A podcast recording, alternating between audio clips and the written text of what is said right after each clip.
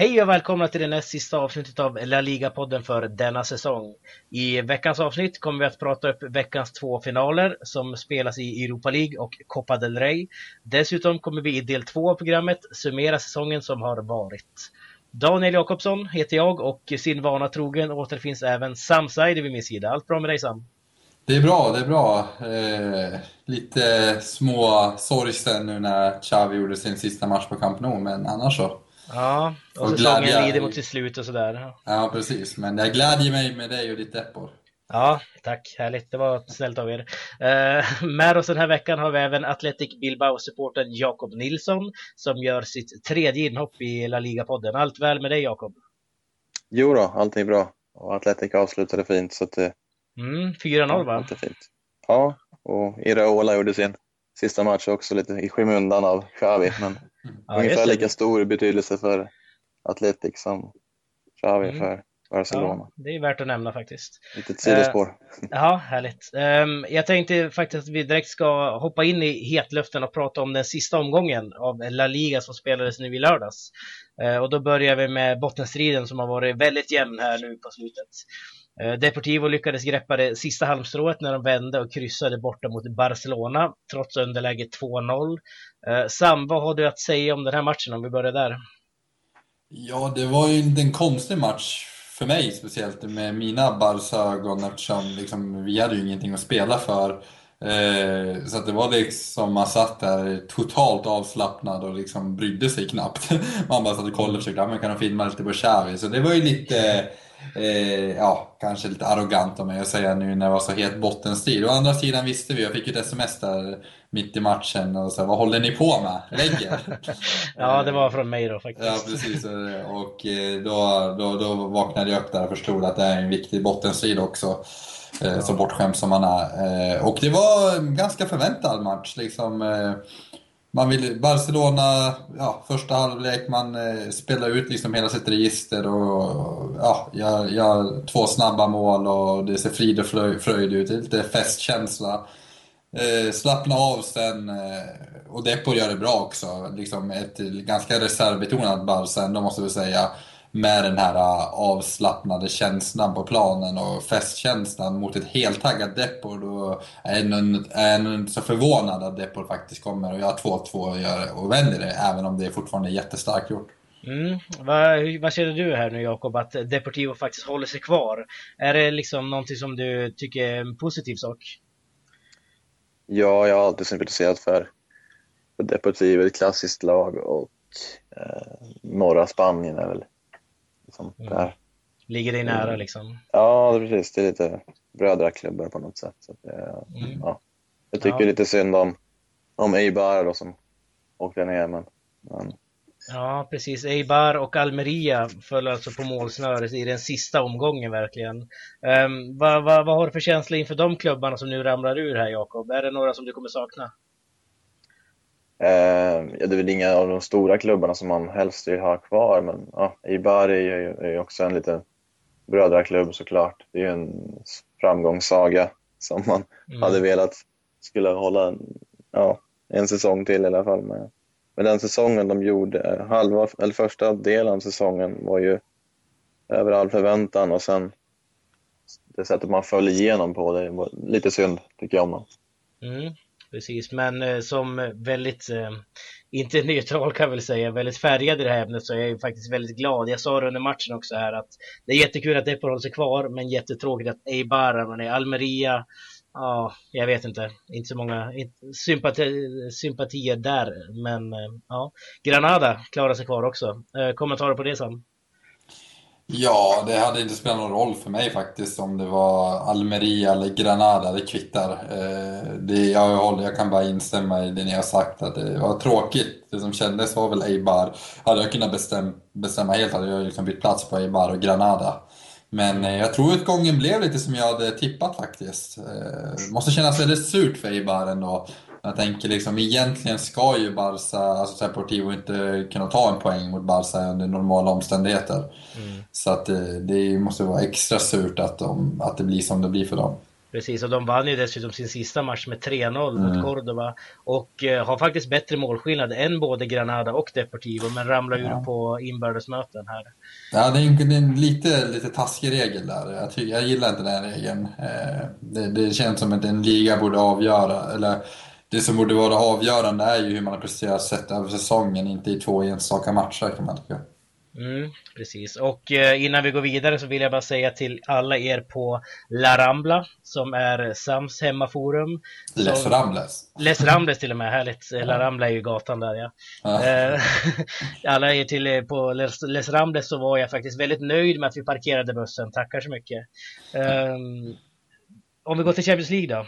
Det blev en väldigt jämn strid där också i slutändan. Eh, Valencia vände och vann och skickade ner Almeria till segundan, eh, vilket gjorde att Sevilla, trots att de vann borta mot Malaga, fick en väldigt, ja, det blev en väldigt obetydande match. Eh, Valencia är nu tillbaka i Champions League. Eh, vad tycker du om det, Jakob? Ja, det har, det har varit en stark säsong, eh, verkligen. Eh, är det något lag som du vill se i Champions League? Ja, det är ett klassiskt lag. Det, det, det är det. Så det, det känns väl förtjänat, absolut. Mm, precis, ert Atletic var ju med, eller ditt Atletic ska jag säga, var ju med i Champions League i år. Det gick ju lite sisådär, men vi får se vad Valencia kan skaka om i ja, Europa nu. Hoppas de startar bättre än vad säsongen men Atletic gjorde så ska de nog kunna ha en, en chans. Mm, precis. Vad är dina spontana reaktioner när du får se Valencia tillbaka i Europas finrum, Sam? Ja, jag tycker det är underbart. Jag har saknat Valencia i Europas finrum och de är där de är hemma. Och för en gång, eller den här gången känns de förberedda, alltså de, det känns som att de har förutsättningarna för att vara i Europas finrum denna gång. De, de, kan bygga, de har byggt upp någonting och kan bygga vidare på det. Nu gäller det bara att få behålla de här, de här pärlorna, de här oslipade diamanterna som ändå på många sätt är väldigt slipade redan.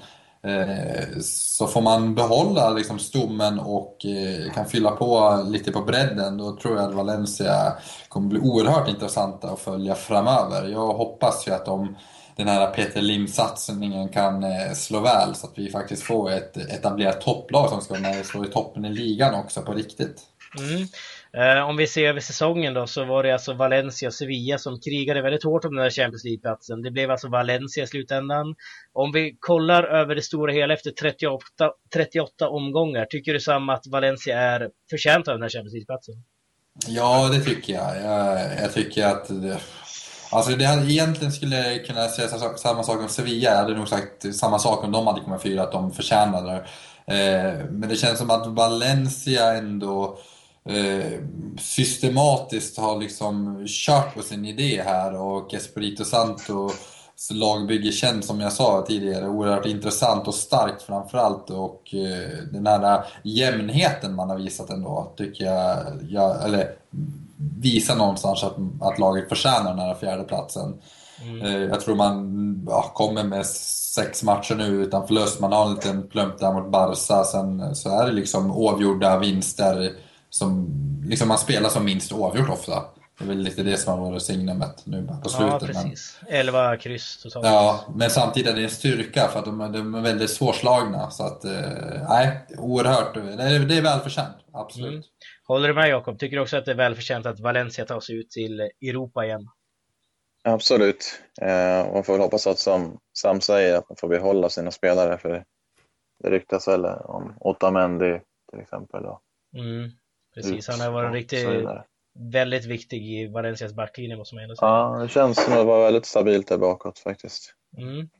Eh, en stabilitet i sig lämnar faktiskt nu ligan och då snackar jag såklart om Xavi Hernandez som fick ett väldigt fint avsked från Camp Nou-publiken måste man ändå säga. Han gjorde sin sista ligamatch nu mot Deportivo och var väldigt känslosam efter matchen. Eh, du som Barcelona-supporter Sam, kan du beskriva känslan när du såg Xavi kliva av planen för sista gången i ligan?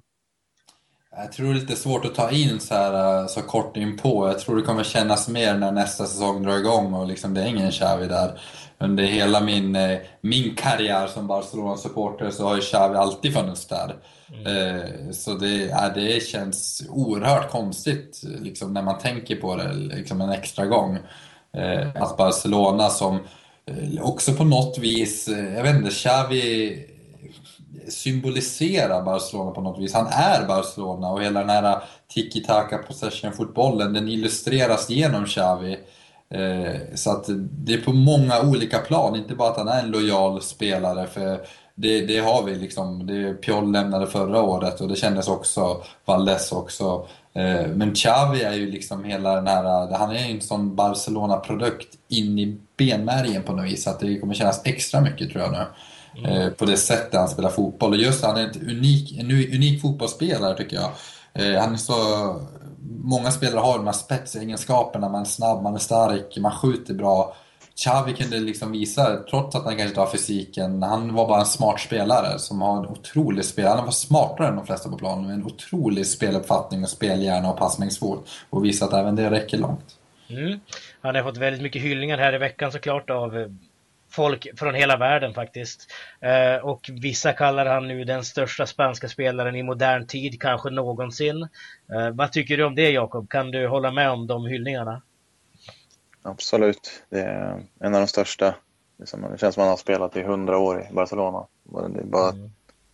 det är en del av ja, benmärgen, ryggraden. Liksom, hela ja. sättet de spelar på och så. så. Det... Precis, det finns ju väldigt många stora spanska stora. spelare liksom att jämföra med som Raúl exempelvis, Hierro och så vidare. Eh, mm. Kan du tycka samma att det här är den största spanska spelaren någonsin? Mm, ja, han, han, är i alla fall där och konkurrerar. Jag tycker ju det såklart. Sen är väl jag färgad uh, av mina Barca-ögon. Men uh, å andra sidan så vet jag inte hur snacket kommer gå den dagen Iniesta också lämnar. Mm. De ligger ju där båda två någonstans och nosar. De två har gjort så mycket för, inte bara för Barcelona, utan för spansk fotboll överlag. Eh, två, två EM-titlar, ett VM-guld där de båda har varit helt avgörande. Eh, mm. Det, det kommer vara svårt för framtida spanska spelare och även om man tittar tillbaka så kan jag inte riktigt nu på rak, ja, rak arm komma på någon, några som är större än dem. Så ja, absolut. Det, den mm. ställer jag mig bakom. Härligt. Eh, vi ska runda av del 1 och när vi är tillbaka ska vi summera säsongen faktiskt.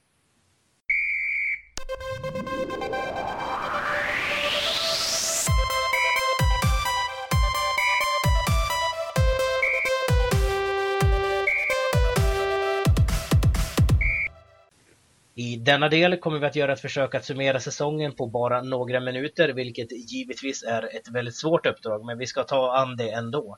Eh, det vi vet är att Barcelona är ligamästare, Atletico Madrid och Real Madrid följer med Barcelona ut till Champions League, medan Valencia får kvalas in i samma turnering. Eibar, Granada, Cordoba lämnar primeran medan Real Betis redan är klara för uppflyttning. Eh, vad är dina tankar Jakob, rent generellt om säsongen som har varit? Ja, det är en stor fråga. Eh, men eh, för egen del så har det varit lite upp och ner för Atletic och så. Det har ju varit, börjat bra, sen, det börjat lite sämre och sen har det börjat ordna sig mot slutet. Så. Mm. Eh, annars har det väl varit ja, Eibar har vi nämnt tidigare, deras fall i tabellen började bra, sen gick det neråt. Eh, mm. Annars är det ju väntat där uppe. Barcelona såg ju oerhört starka ut hela vägen. Eh, bottenstriden var inga större skrällar direkt egentligen. Mm. Men du är nöjd med säsongen som den har varit med andra ord, eller? Ja, det tycker jag. Det, det känns bra. Det, det, man vill ju alltid ha lite mer spänning i toppen, men det, det är Spanien, man får ju ta det man får. Liksom. Ja, precis. Eh, vad är dina spontana reaktioner efter säsongen här nu Sam? Nej, jag tycker det har varit en, eh, en rolig säsong överlag. Många roliga matcher, överraskningar. Det var det, ja, jag bjuder på det mesta och bästa. Eh, toppstriden var kanske hade varit lite roligare om Atletico kunde ha hängt på lite längre, som de gjorde året innan. Eh, men å andra sidan får vi alltid en lika spännande bottenstrid i La Liga. Så att, eh, det har varit kul och för egen del har det varit helt magiskt nu på, på vårkanten här, eller under våren då. Där mitt Barcelona och spelade helt bländande fotboll. Under hösten var det väl sisådär. Sedan så har jag personligen tyckt, eller, tyckte det var en fröjd att hänga med Celta Vigo och Nolito som har blivit en liten favorit. Mm. Eh, som jag hyllat ganska mycket under poddens gång. Samma Paco Gemens Vai Vallecano som är lite charmiga och på liksom har jag lite blandade känslor när det gäller Eibar. Jag tänker framförallt på deras höstar då, som jag kommer komma ihåg. Eh, kanske Athletics uppryck, uppryckning är värd att nämna också. Och sen mm. den ständiga CL-kampen mellan Valencia och eh, Sevilla. Och mm. lite Villarreal också. Ja, mycket att ta in där. Ja. Eh, om vi ska dela ut lite utmärkelser då, som man ofta gör här i slutet av säsongen, så tänkte jag att vi skulle börja med säsongens spelare faktiskt. Eh, om vi börjar med dig Sam, vem har du valt och varför? Säsongens spelare? Eh, ja, det, det, det, blir mycket liksom nu ska jag försöka vara objektivt jag, och jag har vänt och vridit på det här men jag kan inte inte nämna Leo Messi tyvärr i slutändan. Han är tyvärr. så... Ja, tyvärr nästan. Det känns lite jobbigt att det liksom blir så här tjatigt. Eh, liksom, han gjorde en helt okej okay höst och det var liksom inget mer. Man har ju så otroliga förväntningar på Leo Messi. Men under våren har han ju visat igen att han är världens bästa fotbollsspelare och han är fortfarande chockad mig än idag. Att han liksom kan komma upp till den nivån och han är ju tillsammans med liksom, ja, Los Tres Amigos där fram och såklart ett fungerande försvarsspel nyckeln till varför Barcelona fungerar och vinner ligan till slut. Mm. Samma fråga till dig Jakob, säsongens spelare? Ja, jag är väl inne på lite samma spår där egentligen att eh, Leo Messi, han, han ja. Inte Adoris? Han trodde, nej, han bubblar kanske lite grann där. Han, mm. han, han, ligger några steg efter Messi, men han är bra på det han, det han gör. Liksom. Mm. Så, ja, det finns många sådana här som man skulle vilja lyfta upp, liksom som Alberto Bueno i, i Rayo, mm. Vallecano och, och James Rodriguez i Real till exempel. Jag tycker jag var en väldigt bra spelare. Mm. Då har han varit skadefri. Alltså, men just högst upp, där står ju Messi. Det, det finns ju ingen annan där egentligen. Nej, precis. Vi har väldigt kort om tid märker jag redan här nu. Eh, jag ska rusa förbi här. Jag kan bara säga jag hade röstat på Nicolas Otamendi i eh, Valencia som gjorde sex mål som mittback, vilket är väldigt starkt. En gigant ryktas bort nu i och för sig, men en annan bubblare Antoine Griezmann, Atletico Madrid. Mm. Um, säsongens tränare då? Vi börjar med dig den här gången Jakob. Ja, det är väl Luis Enrique får man väl säga då. Mm. Det är ju ingen, kanske inte uh, jätteotippat, men ja, nej, det, det får bli det. det Luis Enrique. Det är han som har gjort det bäst. Ja. Han vann, har vunnit. Vi får se hur mycket han vinner till slut då. Jag hoppas han inte vinner cupen. Men han kanske vinner två, två titlar i alla fall. Ja, Så, precis. Ja, det är imponerande i alla fall har han gjort det. Ja, vad säger du då Sam? Ja, alltså egentligen är väl det det logiska svaret, men jag ska ändå, jag, jag, jag passar där på Enrique och väljer att lyfta fram Espirito Santo. Jag tycker hans jobb med Valencia är riktigt bra. Jag tycker att det finns en tydlig spelidé och han tar den där Champions League-platsen och har gjort det ja, helt enkelt väldigt bra och över förväntan. Det var lite, inte, inte, jag hade hört talas om honom liksom, men det är nu han får sitt riktiga genombrott, i, eller genombrott i mina ögon. Nu när jag har följt mm. dem. Så att, eh, jag ger den till Nuno. Nuno. Såklart Luis Enrique också med där, men nej, mm. det blir Nuno Espirito. Jag kan bara hålla med. Jag hade också skrivit upp Nuno Espirito Santo där. Um, med Paco Gemes inom parentes. Inte för att det gick så superbra för Rayo Vallecano, men bara för att han är den karaktär han är, Paco Gemes. Jag kan um, bara instämma där med Paco också. Det är mm, någon jag gillar också. Verkligen, hans filosofi är ju underbar att kolla på. Uh, säsongens lag, Sam? Säsongens lag kommer jag inte heller ge till Barcelona. Det är väl kanske också det logiska svaret, men nu är vi lite roliga här och jag kommer ge det till Malaga.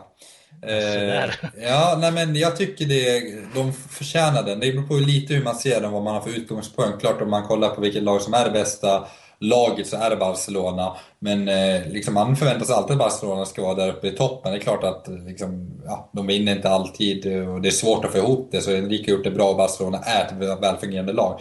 Men Malaga i och med turbulensen Eh, och i och med liksom den här satsningen som försvann och många så unga spelare, bara någon som Darder som liksom har eh, liksom tagit enorma kliv och många nya intressanta spelare som har klivit fram och gjort det otroligt bra och liksom slutat på eh, liksom, eh, en helt fantastisk nionde plats skulle jag säga med tanke på det lag man har. Eh, tycker jag förtjänar årets lag.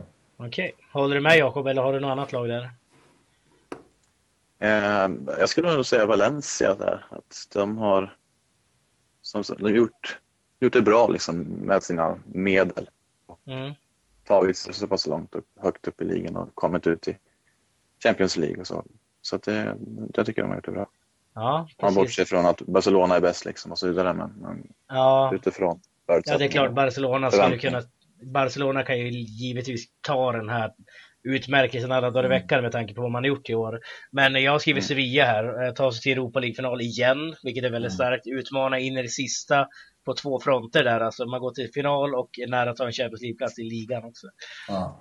Um, vi får ju säga till våra lyssnare att allt är liksom så i relation också till massa andra faktorer. Det är klart vi kan inte jämf eller mäta Barcelona med samma måttstockar riktigt som vi kanske med Malaga eller Valencia eller något annat lag.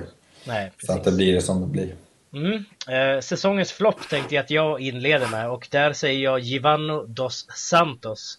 Eh, ett mål på 26 matcher, vilket är väldigt klent för honom. Var skadad förvisso, men ehm, nej, det är lite för klent för honom och hans Villarreal som han faktiskt bar ganska mycket förra året.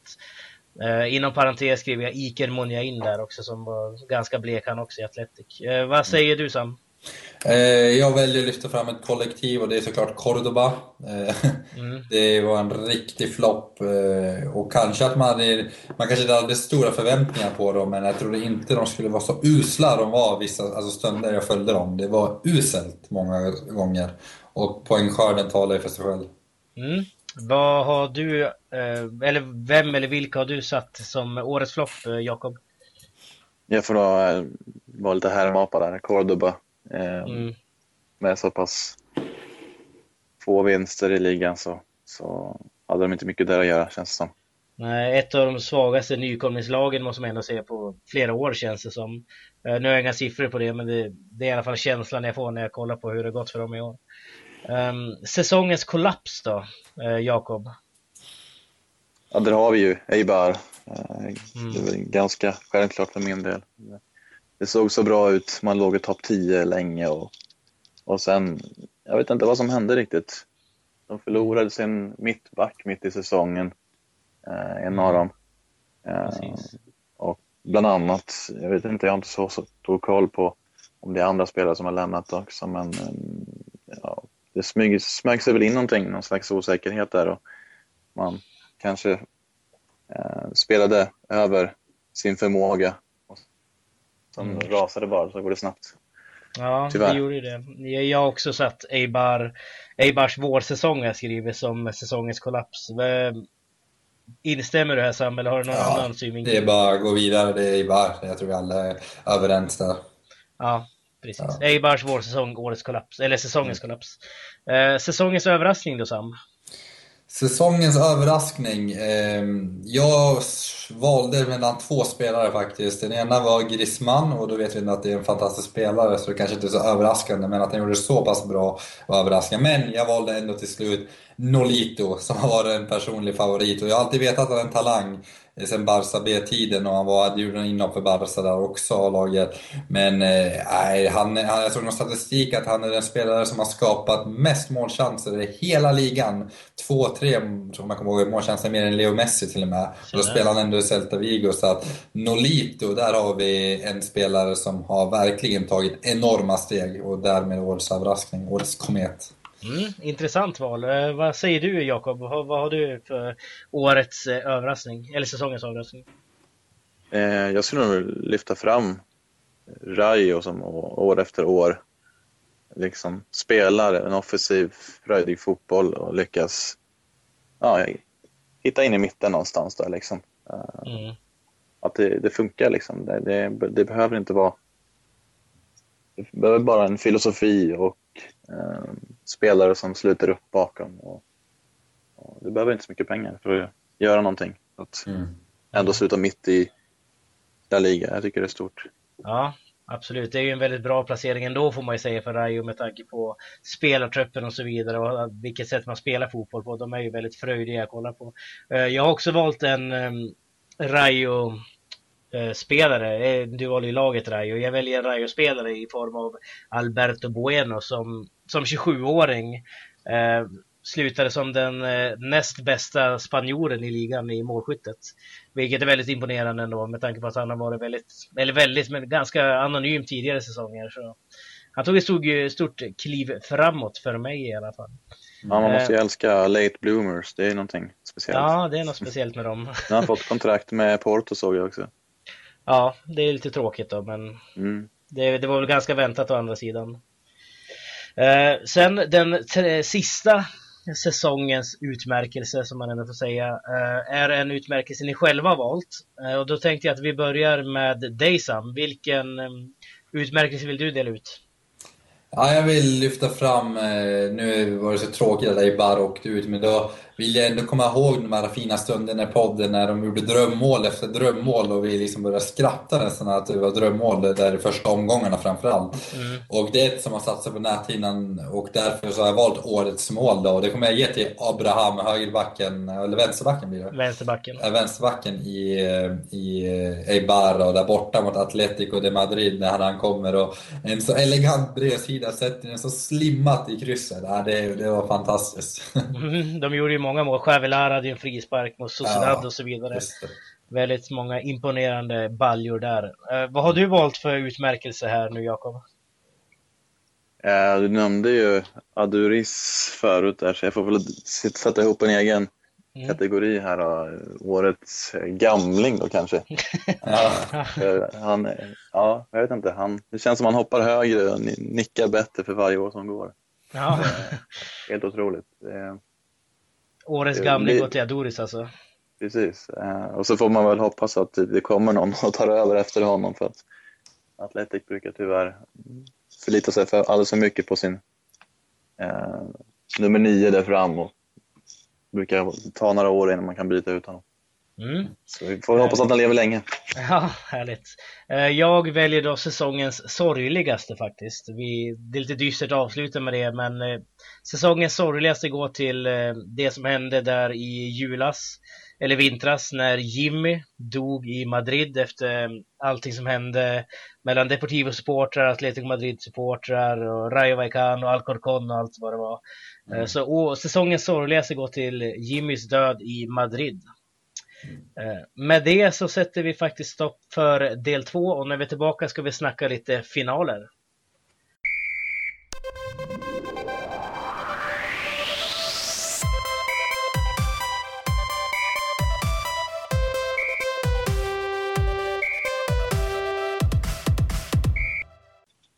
Denna vecka bjuder oss på två finaler i form av Copa del Rey och Europa League.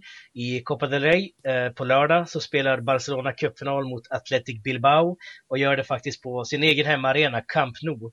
Eh, hur tror du Sam att det kommer gå i denna cupfinal? Ja, det vore väldigt konstigt om jag skulle säga att eh, Barcelona skulle förlora det här. Eh, nu har man till och med Camp Nou till sin fördel, så mycket, även om inte supportrarna kommer vara bara Barca-supportrar såklart, så har Barcelona stora möjligheter att ta hem den här Copa del Rey-titeln och eh, jag tror också eh, laget är sugna att ta den här trippeln, så det kommer vara viktigt, och dels för Xavis skull och klubbens skull och fansens skull och så vidare. Mm, du ser Barcelona som storfavoriter med andra ord? Ja, det vore ju löjligt att hävda någonting annat. Mm, löjligt säger Sam. Vad säger du Jakob?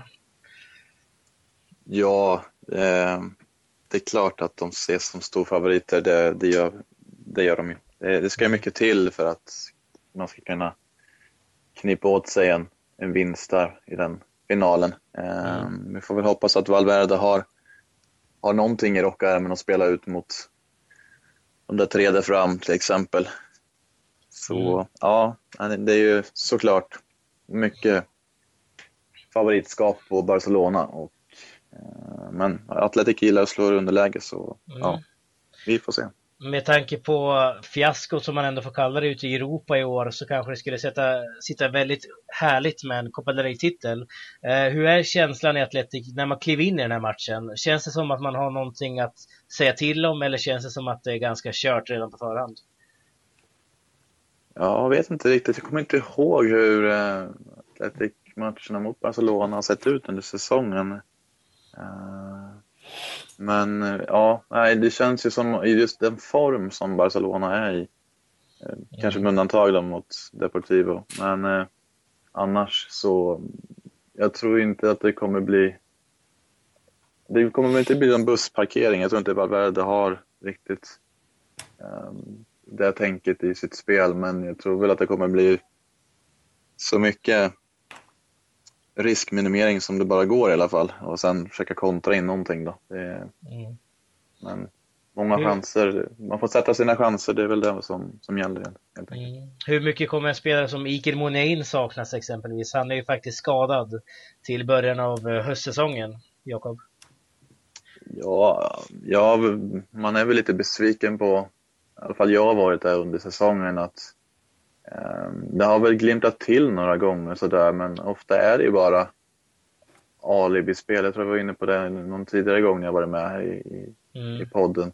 Att det, det, det händer ingenting när han är med. Det är många som förväntar sig mycket av honom och att det blir som att, eh, en stoppkloss istället. Så eh, jag skulle inte säga att det eh, spelar så stor roll just nu för att det har gått ganska bra på slutet trots att Munjain varit borta. Men mm.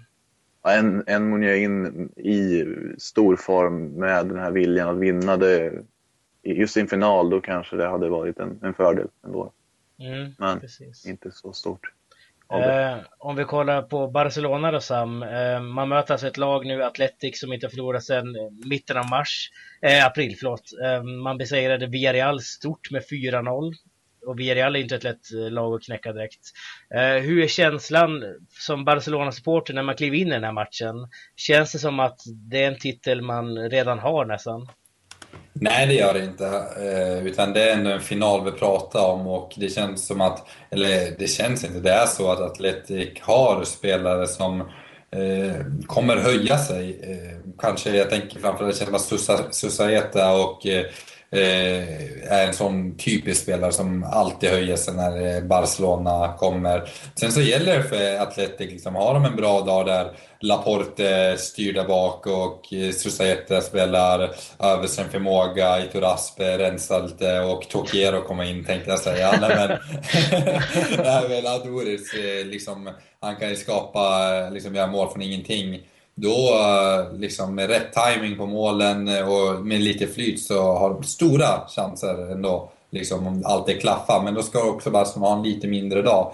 Så att eh, ja, det, det kommer ändå vara en, en tuff final. Det, det, kan vi inte komma ifrån. Och speciellt Atletic är ändå ett starkt kollektiv. Så att, eh, ja. Mm. ja, det vore ju fint. Jag hade nästan blivit glad om Tokiero får mål igen. Han gjorde mål förra ja. gången de möttes i Copa del Rey-finalen. Just det, det var för några år sedan. Ja. Um, mm, Jakob, vem, Sam nämnde ju några namn här som Susueta, Itorasp och Laporte och så vidare. Vem tycker du, eller vem behöver Atletic ha för att kunna vinna den här matchen? Vem ska kliva fram lite extra mycket tycker du? Uh, just nu så, så både Susueta har ju blivit bänkad nu när Williams lite grann slagit igenom uh, Iñaki Williams mm. på högerkanten. Han spelar på vänsterkanten ibland också. Uh, det är väldigt mycket unga talanger. Det, det har väl varit lite grann det som har varit problemet också. Att det, det har varit ett ungt lag som inte riktigt har uh, lite spetskompetens ändå. Men, men för att vinna så måste Aduri sätta sina chanser och att Laporte och Echete håller, håller ihop det där bak. Liksom. Mm. Det, det, är så. Atletic släpper till något misstag varje match någon gång. Det går inte mot Barcelona. För det, det straffar sig på en gång. Så att se till att riskminimera där bak och sätta sina få chanser de kommer att få framåt. Och, då, jag tänker fasta situationer med Benjat har fått ordning på sin högerfot lite grann nu också. Precis. Eh, det har gått lite bättre för honom på, på vårkanten. Så att, ja, om det är han som startar där så det gäller att han får till frisparkarna, att de sitter på huvudet på San Jose eller eh, Adoris så då kan man få in ett mål och det gäller att ha tätt bakåt sen. Då. Mm. Det är receptet tror jag. Härligt, det ska bli kul att se den här matchen faktiskt. Jag antar att ni är lika taggade som mig, jag som är faktiskt neutral liksom. Eh, så det ska bli, jag håller på Atletic, eh, kan jag bara säga. jag, med, jag med. Ja, oväntat. Ja, ja nej. Precis. Um, om vi går vidare till den andra finalen som spelas faktiskt nu på onsdag redan så är det Sevilla mot ukrainska Dnipro. Ska vi se om jag uttalar det rätt den här gången. Uh, Sevilla har ju faktiskt segrat igenom slutfasen av Europa League får man ändå säga utan några större bekymmer. Um, vad tror du Sam, hur går det på, på onsdag? Vinner man andra raka Europa League-titeln? Ja, jag hoppas det. Så att vi får fem lag i den där Champions. Och eh, Sevilla är storfavoriter. Eh, jag tror inte många räknar, eller i och för sig, de har tagit sig till final, klart man inte ska räkna ut Nipro, men eh, Sevilla är helt klart favoriter. Och det, det, det, det kanske är lite okunskap från min sida, för jag har väldigt dålig koll på Nipro. Så att eh, mm. jag kanske liksom, jag vet inte så mycket om Nipro. Har inte följt dem så noga, mer än de här enstaka matcherna i Europa League då. Eh, och baserat på det så kommer det absolut bli en tuff match, men i det stora hela, på pappret, i teorin och praktiken så ska Sevilla ta det här. Men final är alltid final. Mm. Eh, vad tycker du eh, Jakob talar för Sevilla i den här finalen mot Nipro? Eh, det mesta talar väl för Sevilla med formen de har. Ja, de är på pappret ett, ett, ja, ett bättre lag. Liksom. Det, det är ungefär som i Copa del Rey. Eh, ja. Just den maktfördelningen där att det är Sevilla ska ju vinna, de har trycket på sig. Mm, favoritskapet, det är väl om de pallar för det liksom. För Dnipro eh, ska ju vara ganska solida där bak liksom, och kan spela defensivt och på kontring. Så mm. visst, Eh, det kan ju, allt kan hända, men, men som sagt, stora favoriter i Sevilla. Ja, precis som vi ser från kvartsfinalerna framåt så har vi alltså 1-0 mot Ajax, 2-1 förlust mot Ajax, 0-0 mot Club Brygge, 1-0 mot Club Brygge, 1-1 mot Napoli, 1-0 mot Napoli. Det är ganska målsnålt Dnipro ändå måste man ju säga. Um, va, va, har du någon koll på det här laget, Dnipro Sam? Nej, inte mer än du är inne på faktiskt. att Det är ett väldigt liksom, starkt kollektiv och stark defensiv. Eh, där man sticker upp och trycker in en boll och sen så riskminimerar man och håller tätt. Och, men jag, tror, jag tycker inte man kan snacka bort ändå den här Napoli-segern. Den, den, matchen följde jag kanske som allra mest intensivt. Och den, jag tycker att eh, slår man ut Napoli över två matcher då är det ett tecken på ett starkt kollektiv. Och det känns som att de eh, har fått in den här cupmentaliteten. Mm. Det är som att de höj, spelarna höjer sig eh, några extra snäpp just för att det är Europa League. Jag har inte så koll på riktigt den inhemska ligan hur de ligger till. Ja, trea ligger de. Trea, just det. det för det var, kommer jag ihåg att den energin brukar, har det stått mycket i media och sånt, att det finns inte i ligan som det gör i Europa League. Och det tyder ju på att det finns en cupmoral i laget. Mm. Um, en seger i Europa League betyder numera en plats i Champions League, um, som vi har varit inne på lite tidigare. Men um, känner du Jakob att Sevilla är redo att ta klivet upp till Champions League om man nu vinner Europa League på onsdag? Ja, man är på god väg, det tycker jag. Det är väl svårt, man måste väl göra några matcher head-to-head -head mot de riktigt bra lagen för att det ska synas om, om man är redo, men han var väl, jag vet inte hur man var, har fått facit mot Real och, och Barca i, i ligan och, och de lagen där, men absolut, det ser, det ser lovande ut. Som sagt, det är väl samma sak där om, som för Valencia, att man får behålla sina spelare så där, att det inte mm. försvinner någonting. Precis. Eh, samma fråga till dig Sam, känner du att Sevilla är redo för Champions League om man nu tar sig dit? De är redo och det skulle vara surt om de inte få den chansen snart i och med att Valencia tog den här ligan. Eh, det kanske berodde också lite på varför just Valencia tog det, att Sevilla fick jobba på två fronter här på slutet. Eh, så att eh, här har de ju en bonuschans att få den och det, det känns som att de måste ta det klivet förr eller senare. Det är dags nu. Det känns som att de kan inte hålla på allt för länge och vinna Europa League. Det känns som att de alltid vinner Europa League nästan. Mm, och som, men tidigare säsonger har det inte betytt Champions League som det gör i år precis. faktiskt. Så um, vinner man Europa League så är man liksom klar för Champions League. Så det ska bli jättekul om nu Sevilla tar det. Vi håller alla tummar som går nu på mm. onsdag. för detta spanska andalusiska lag. Men hörni, nu ska vi faktiskt avrunda programmet. Men innan vi gör det så ska Sam köra veckolistan, veckans Tokiero och veckans Faubert. Ja, veckans Tokiero går mot sitt slut och eh, jag tror det blir, det, det är sista veckans Tokiero. Jag tror inte ja. i vårt specialinsatta avsnitt om CL-finalen kommer vi nog inte ha någon sån lista. Eh, och eh, det känns lite surt att Tokiero själv aldrig fick den. Nej, egentligen borde jag kanske ge den till honom, men med fyra inspelade matcher så är det svårt.